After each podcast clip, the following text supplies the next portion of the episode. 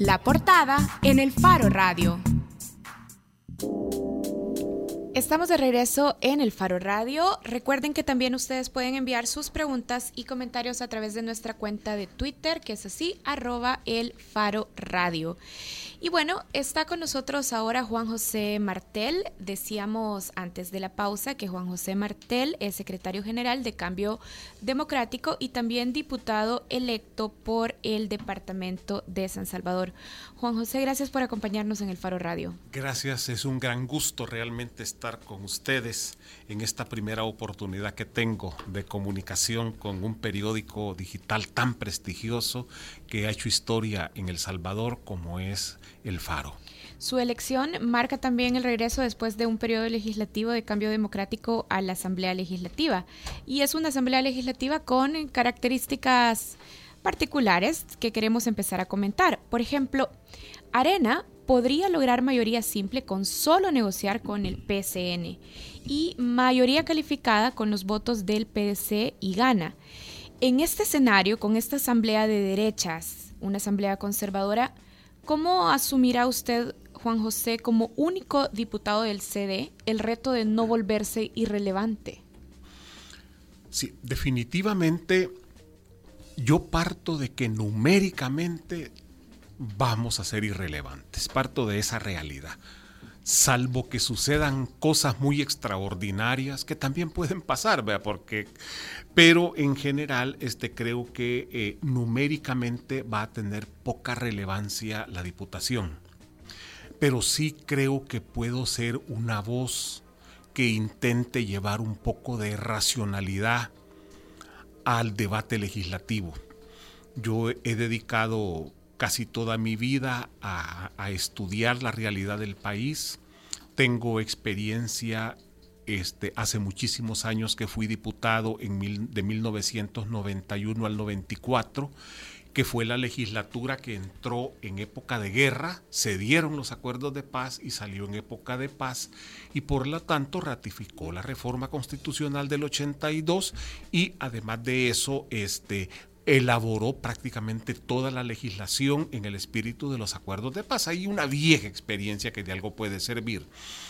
Este, en ese sentido, yo creo que la clave es la Asamblea Legislativa necesita racionalizar muchos de sus debates, en que se siente como muy baja calidad. No se trata de si el planteamiento de, una, de un grupo parlamentario o de un diputado es de derecha o es de izquierda, se trata de que haya calidad en el debate legislativo, en el debate que es político fundamentalmente. Pero los, planteamientos ideológicos políticos estará de acuerdo en que son importantes. Por supuesto, es que parte, es que precisamente parte de la seriedad que tiene que ser el debate es que tiene que tener componentes ideológicos. Es que por el amor de Dios, lo ideológico no lo podemos separar en el campo social. ¿Mm? Siempre, aunque usted con, solo que pase frente a la iglesia y se persina, está haciendo una acción que en el fondo es ideológica. Entonces, en ese sentido, yo sí creo que lo que pasa es que hay que darle el verdadero nivel. Claro que hay ideología, pero también hay intereses. ¿Qué es la ideología para mí? Es la forma en la que vemos la realidad. Alguien decía, la ideología es como los lentes de color que yo me pongo para ver la realidad. Pero ¿de qué depende el color de esos lentes? De los intereses en concreto que defiendo o que represento. y eso creo que debe de abrirse en la Asamblea Legislativa. Quiero volver a algo que, estaba mencionando rápidamente antes de que Nelson eh, siga con, la, con nuestro guion de preguntas también y con la discusión que ya, que ya iniciamos. Usted decía, bueno, numéricamente parto de que seremos irrelevantes, pero creo que puedo aportar a racionalizar, a ponerle más calidad al debate dentro de la Asamblea Legislativa. ¿Cómo se separan esos, esos límites? Es decir, puedo tener un debate muy racional, pero probablemente no va a tener incidencia en la votación finalmente. efectivamente, es un riesgo. O sea, hay calidad de discusión, pero incidirá poco en, en que se apruebe o no. Y va a pasar, a mí no me cabe duda que va a pasar. Y me van a decir, tiene la razón, pero no tiene los votos. Pero que lo digan. ¿Ah? Abramos ese tipo de debates. Es decir, yo creo que tenemos, es que lo que pasa es que cuando hablan de transparentar, a mí las preguntas que me decían, mire, usted va a aceptar el bono. No, hombre, eso. transparentemos el debate político. Yo les decía en la campaña, y que ¿Y qué candidato que quiera ganar va a decir que va a aceptar el bono? ¿Ah? Eso hay que transparentarlo, de acuerdo, pero el verdadero debate es transparentemos los intereses que hay en juego detrás de cada decisión. Hay intereses partidarios, sí, pero hay intereses sociales también y hay intereses económicos. Y les voy a poner un ejemplo. Ah, ya comenzó la discusión por el tema de los magistrados de la Corte Suprema de Justicia. Y hay una campaña millonaria para que no sean vinculados a partidos políticos. A mí me gusta esa idea, pero ¿quién está pagando esa campaña? Por otra parte, y solo de intereses políticos deben de estar desligados los magistrados, de intereses partidarios, o no tienen que estar también desligados de intereses de grandes grupos económicos, ¿ah? que muchas veces toman decisiones sobre esa base y que esas son oscuras totalmente y salen poco al debate. José, con este, esta última intervención, su discurso se me parece a lo que está diciendo también el candidato no partidario Leonardo Bonilla en cuanto al tema de transparentar. Eh, por ejemplo, acabamos de publicar una entrevista en el Faro en la que él dice, yo voy a denunciar cualquier arreglo que se haga del que yo me dé cuenta en la Asamblea Legislativa. Queremos preguntarle por el tema de alianzas. Es decir, ya sabemos y, nos queda claro que usted piensa que van a ser irrelevantes numéricamente. El CD y el FMLN se autodefinen como partidos de izquierda ¿Podemos esperar una alianza natural entre usted y la fracción del FMLN? O, por ejemplo, lo podríamos ver más ligado al diputado no partidario por estas cosas discursivas en las que coinciden. No, yo no creo que hayan alianzas naturales. Creo que en cada tema va a depender de cómo de cuál va a ser la conducta y la posición de cada fuerza política. Yo no puedo decir de antemano. Además, tomemos en cuenta que muchas de las decisiones que se toman en la Asamblea, en más de un 90%, son de consenso de todos. Ahora, yo no voy a denunciar arreglos, yo voy a anunciar arreglos. ¿Por qué? Porque en la Asamblea Legislativa es también un parlamento, es una instancia de negociación. ¿ah? El que crea que en la Asamblea Legislativa no se negocia es un absurdo. Además de eso, ustedes mismos comenzaban señalando una verdad numérica. Arena, para tener mayoría simple, necesita, mencionaron al PCN, también la puede tener con gana. Sí. ¿verdad? Exacto, ajá, también la puede decir. Ahí hay otro, otro escenario. Y entonces el otro partido que queda fuera de la mayoría simple genera mayoría calificada. Entonces, eso va, a implicar arreglos. Y yo estoy viendo una cosa, esto va a repercutir en la composición de la Junta Directiva de la Asamblea Legislativa y va a repercutir también en el número de diputados que va a tener la Asamblea Legislativa. ¿Por qué la Asamblea creció tanto a 14 de un grupo de, de, 84, 60 en la llanura y 14 subidos en una tarima, por los intereses partidarios, por los intereses de los grupos dentro de los partidos, en una combinación de intereses de partidos, que al final lo que discuten es prebendas y no espacios de trabajo. Entonces, va a repercutir, sí, va a repercutir, pero hombre, que lo hagan de cara a la opinión pública. Se trata de anunciar, que la gente sepa. Y lo digo, hago esa acotación entre denunciar y anunciar, porque muchas veces la denuncia es sobre algo negativo, tiene un componente negativo. Arena se pone de acuerdo con el PCN y deciden que van a compartir la presidencia de la Asamblea Legislativa año y medio cada uno. Hombre, eso hay que anunciarlo y que sea la gente la que decida si eso tiene sentido o no. O se pusieron de acuerdo Arena, el, este, el PCN y el PDC iban a partir la, presidencia un año cada uno. ¿ah?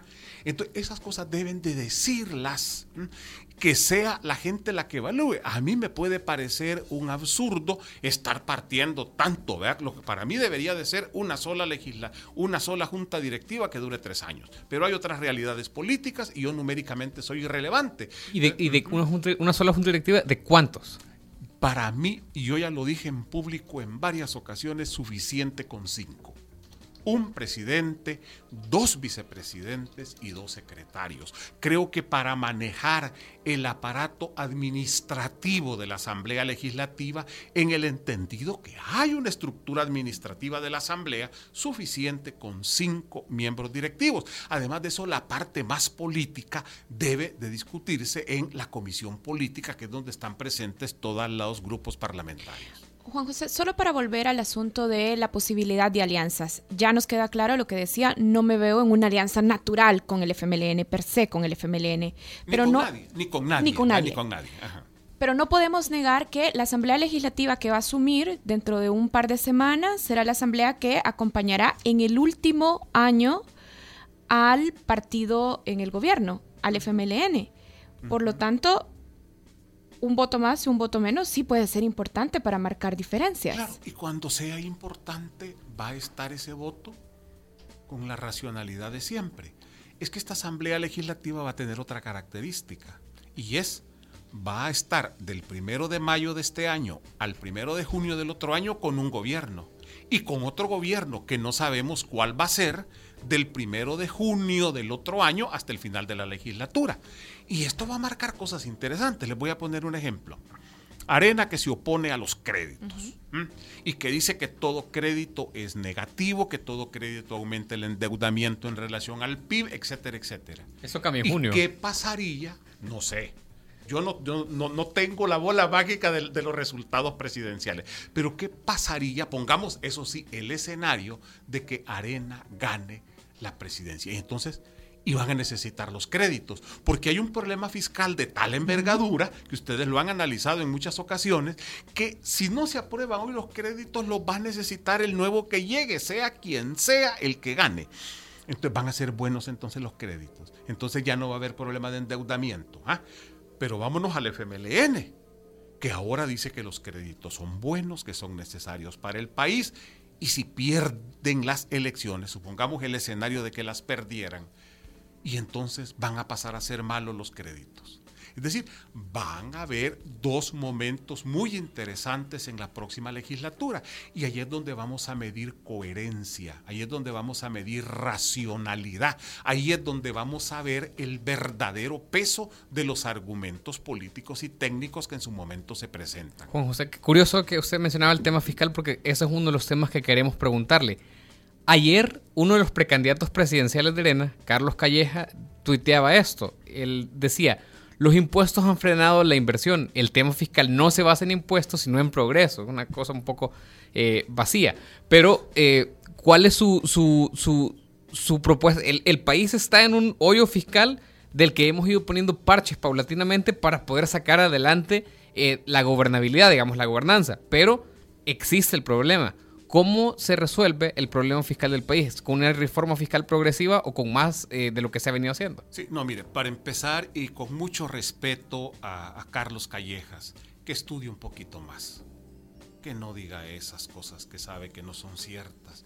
En ninguna parte la estructura impositiva del país incide de manera dramática o, o, o, obvia en los planes de inversión externa y de generación de empleo. Si no, imagínense países como los nórdicos, en que las tasas impositivas son altas, estarían africanizados, pero son los países que tienen mayor desarrollo. Creo que el problema hay que verlo en forma integral, a fondo y a largo plazo. En primer lugar, tenemos todavía una carga impositiva baja, de acuerdo, y tenemos que buscar aumentar la carga impositiva, pero ¿cómo se aumenta? Más impuestos. Aquí siempre lo más fácil, porque esa es la frase que asusta a todo el mundo. Uh -huh. Más impuestos y entonces todo el mundo brinca y ya no. No más impuestos regresivos que paga la clase media que paga la gente pobre. El IVA, ¿quién lo paga? Lo paga la gente humilde. Para la gente Pensemos que nos está escuchando, solo para en explicar. los impuestos progresivos que se generan a la ganancia. ¿Cuál es la diferencia? Eh, eh, si nos pudiera explicar así, en, en, términos bien básicos para la gente que nos está escuchando, la diferencia entre los impuestos regresivos y progresivos. Un impuesto regresivo es aquel que paga la ciudadanía de manera indiscriminada.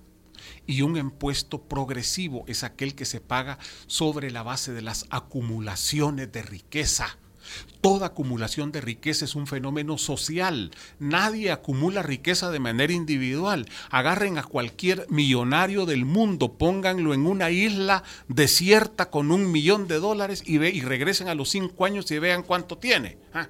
Entonces, la, la generación de riqueza es un fenómeno social pero es un fenómeno que se apropian pocos grupos y detrás de esto están los problemas endémicos que tiene el país en cuanto a la distribución de riqueza, en cuanto a esos niveles de inequidad, de exclusión que tiene nuestra sociedad. Por ejemplo, Juan José se trata de enfocar eso. Por ejemplo, Juan José Martel, con lo que nos decía, estaría de acuerdo en un impuesto progresivo, como podría ser un impuesto predial, por ejemplo, o y, no estaría de acuerdo en un impuesto regresivo como podría ser aumentar puntos al IVA. Efectivamente, el IVA al contrario, habría que pensar en reducirlo.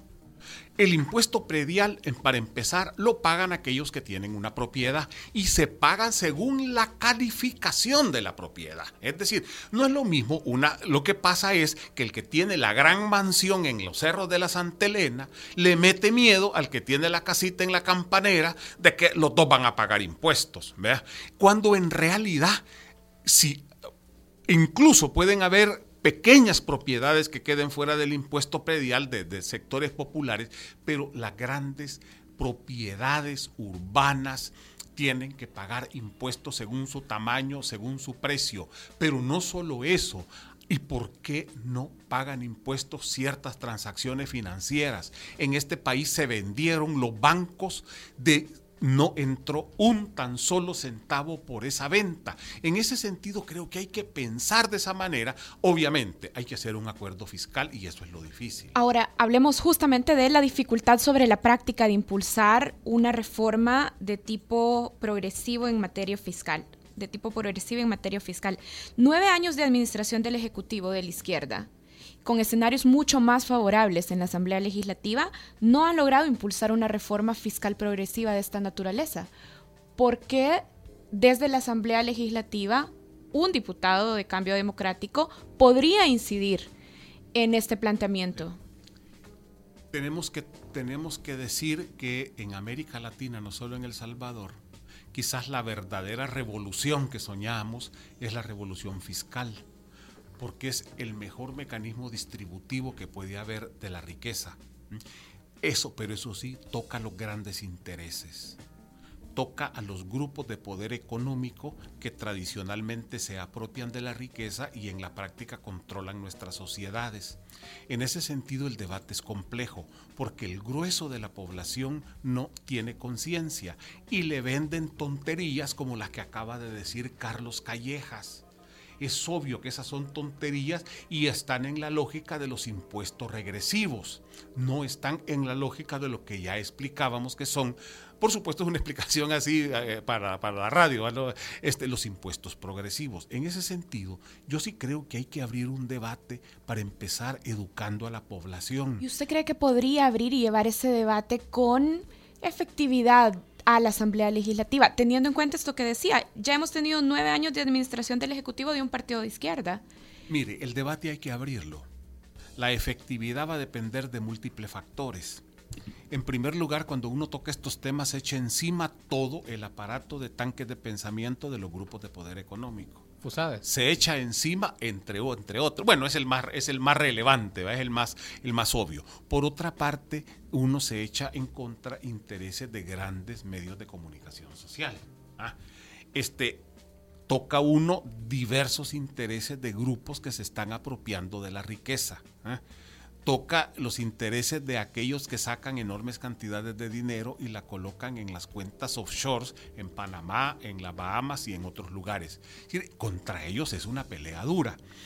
Que sea con efectividad va a depender de que la sociedad entienda que el país necesita una reforma fiscal de carácter progresivo que aumente la carga impositiva según la capacidad financiera. Lo que no es justo es que los pobres sean los que están financiando el Estado con el IVA y las clases medias, aparte de que lo financian con el IVA, también lo financian con la renta. Mientras que los impuestos a la ganancia se ocultan, no se conocen, se evaden los impuestos y por lo tanto al final los grupos con más capacidad económica terminan pagando mucho menos que la gente humilde. Vaya, perfecto. Otro de los temas que está ahorita, digamos, en, en candela en la Asamblea Legislativa ahora ya no tanto porque ya pasó la aprobación, es el tema de las medidas extraordinarias, que toca otro de los asuntos que más preocupa a los salvadoreños según encuestas de opinión como la seguridad.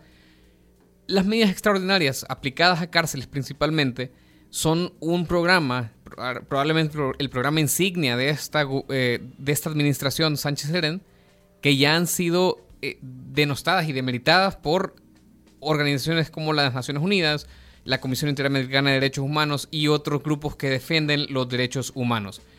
Eh, ¿Cuál es su postura? Las medidas extraordinarias fueron prorrogadas en seis meses, lo que significa que ya será uno de los primeros retos que tendrá que enfrentar como diputado. ¿Deben continuar las medidas extraordinarias o cuál debe ser el, el funcionamiento o la aproximación desde la Asamblea para aportar a resolver el problema de la inseguridad? No, yo creo que el principal error que se cometió es que las medidas debían de haber sido realmente extraordinarias y por lo tanto temporales, pero se han ido convirtiendo de hecho en medidas permanentes que es lo que siempre nos pasa. Nosotros hacemos las cosas para mientras, por si acaso y por si soca, pero en realidad no tenemos perspectiva de largo plazo. Muchas de esas medidas deben de convertirse en parte de la legislación ordinaria en materia de los centros penales.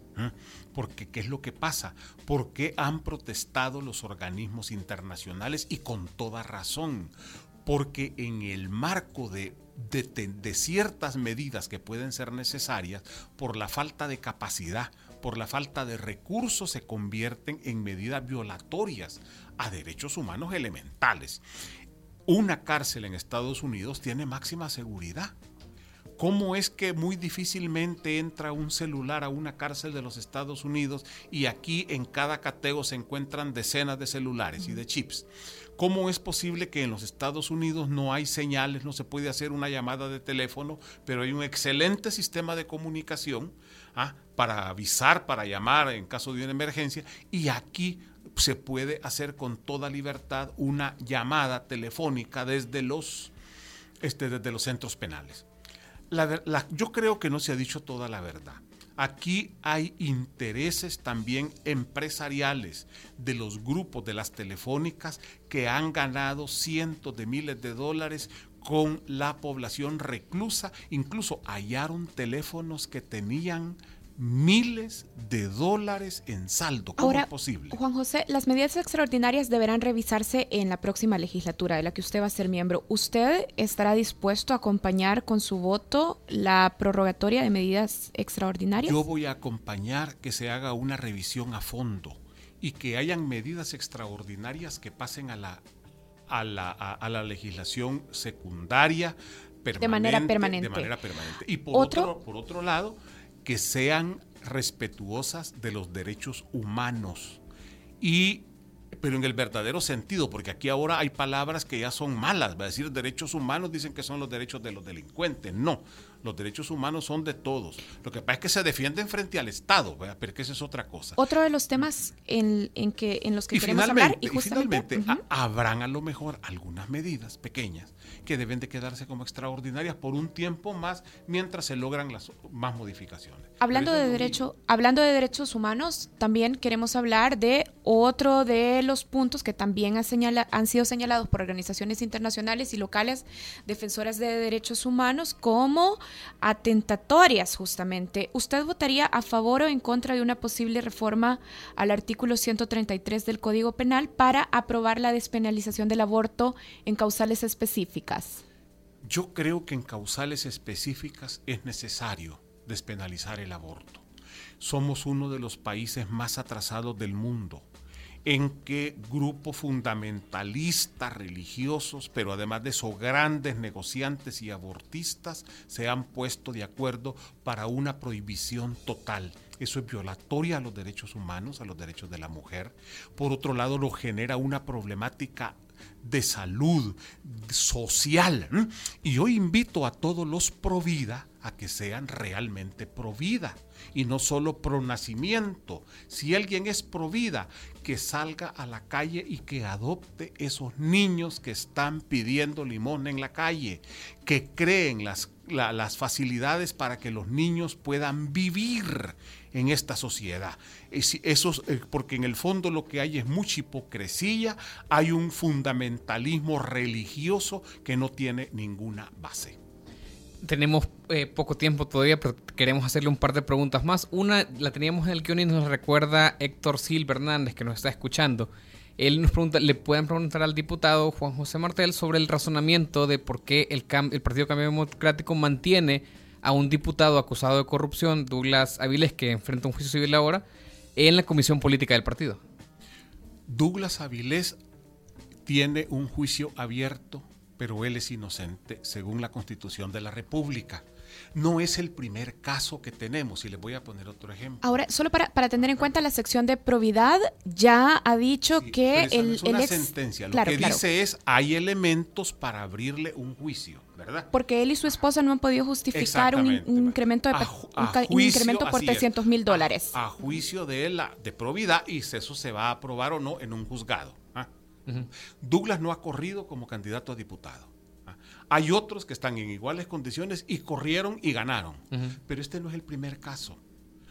Cuando nosotros con mucho orgullo llevamos a la candidatura a la presidencia de la República al doctor Héctor Silva Argüello, él en ese momento tenía varios juicios pendientes en materia de cuentas porque habían cosas que aparentemente no estaban claras, pero en ninguno había sido condenado.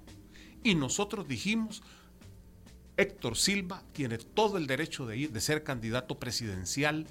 Lo apoyamos en la candidatura. Yo me siento orgulloso de haberlo apoyado porque sé lo que Héctor Silva valía para este país. Ahora que le habían armado todo un lío y creo que pasó años después eh, defendiéndose frente a juicios de cuenta, acusado de que se llevaba dinero, que había malversado, etcétera, etcétera, pero eso se fue probando poco a poco su inocencia. El punto para mí es, debe de haber presunción de inocencia y esto no es ideológico. Si a mí me preguntan de Tony Saca, él es inocente, está detenido, se le ha abierto un juicio de acuerdo, ese juicio tiene que ser imparcial y tiene que haber una verdad jurídica de acuerdo, pero él es inocente y Francisco Flores, nos guste o no nos guste, murió siendo inocente. ¿Mm? Ahora, Douglas Avilés es inocente. Ahora, si se demuestra en un tribunal que hubo enriquecimiento ilícito, entonces sí, será considerado culpable. Pero hasta ahora, usted como secretario general del partido apoya y crea la versión de Douglas Avilés que dice que este dinero lo recibió de préstamos de amigos suyos, que estos 300 mil dólares... yo no creo ninguna versión, yo estoy esperando que Douglas Avilés pruebe su inocencia en un tribunal, en el tribunal que corresponde. Si no la puede probar, ahí entonces es otra cosa. No estoy pensando, no, no es que crea, no es un problema de creencia, es un problema de un derecho fundamental que, se, que ha costado ganar para que esté en la constitución de la República. Es que en el pasado en los cuerpos de seguridad lo condenaban a uno y lo mandaban a matar y después averiguar. Primero disparar y después averiguar. Eso debe determinarse. Ahora ya no le disparan a uno físicamente, sino que disparan desde el campo civil. En ese sentido, vamos a esperar a que Douglas Avilés, si demuestra que él es inocente, hombre, qué bueno. Lo deseamos, ¿verdad? Pero si se demuestra que él es culpable, entonces él mismo va a perder sus derechos de ciudadano. Bueno, así cerramos nuestra entrevista y para agregar, información sobre el proceso del exdiputado Douglas Avilés, tenemos que decir que el juicio está ahora en espera porque la defensa del exdiputado pidió que se recusara un magistrado. hicieron un cambio a última hora, por ejemplo, y querían que el señor que llegaba pocas horas antes leyera miles de páginas de un expediente. Bien, entonces estamos esperando a ese proceso. Un proceso en desarrollo Muchas gracias. Ni siquiera ha comenzado la audiencia inicial. Claro, esa Claro, es increíble, increíble ¿eh? la, la- la velocidad de nuestra, nuestra justicia. Muchas gracias al diputado electo Juan José Martel, con quien esperamos te- seguir conversando durante estos tres años de legislatura. Gracias amigos, un saludo a todos, un saludo también a Héctor Silva Hernández, con el que ya este tema lo hemos eh, platicado algunas veces en las redes sociales. Un abrazo a todos. Nosotros hacemos una pausa, quédense con el Faro Radio porque regresamos con música en vivo en la contraportada. Ya volvemos. El Faro Radio. Hablemos de lo que no se habla. Estamos en punto 105.